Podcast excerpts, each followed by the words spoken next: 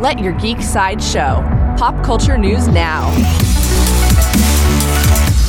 Hi, this is Andrew, and here are your pop culture headlines.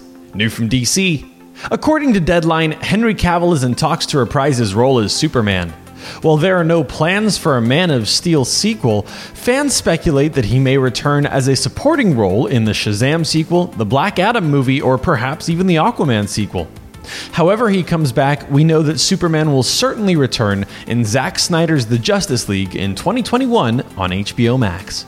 For fans of Avatar, Avatar producer Jon Landau teased that Avatar 2 will see Jake and Neytiri's new family explore different regions of Pandora after they're forced to leave their home.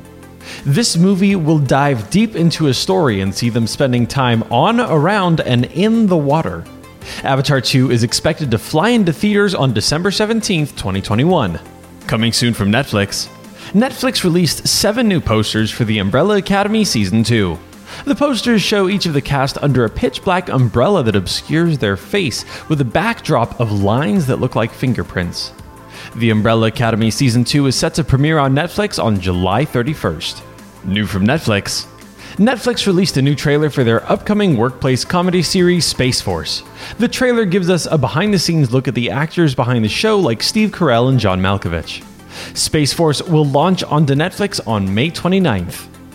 This has been your Pop Culture Headlines, presented by Sideshow, where pop culture is our culture. If you'd like to see the seven posters from The Umbrella Academy Season 2, or the new trailer for Space Force, or any more ad free pop culture news and content, go to geeksideshow.com.